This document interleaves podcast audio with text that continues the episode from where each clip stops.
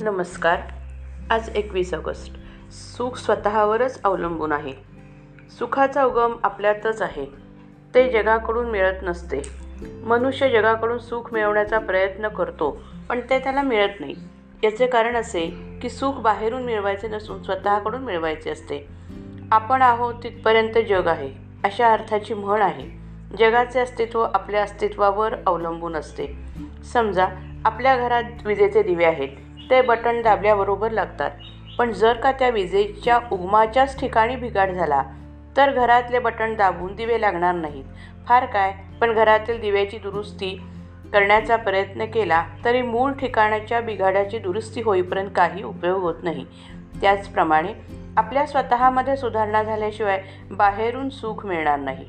समुद्र सर्व पृथ्वीच्या पाठीवर दूरवर पसरलेला आहे. पण असे कधी झाले आहे का?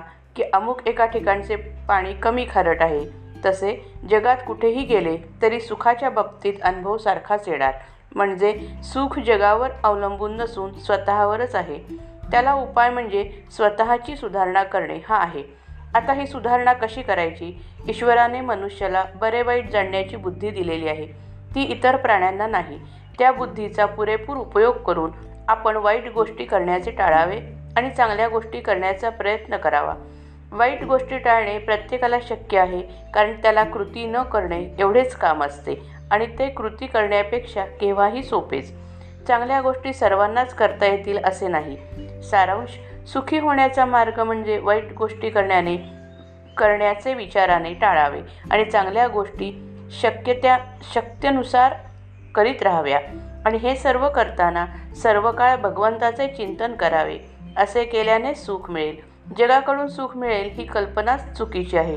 तुझे आहे तुझं पाशी परी तू जागा चुकलासी. आपण स्वतः स्वतः जगासारखे वागत नाही किंवा भगवंतासारखेही वागत नाही. मग जगाने आपल्यासारखे वागावे असे आपण का म्हणावे? गीतेमध्ये भगवान सांगतात की मन हे मीच आहे.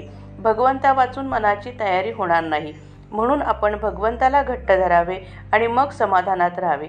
भगवंताचे सदा सर्व काळ स्मरण ठेवावे आणि वृत्ती स्थिर ठेवावी.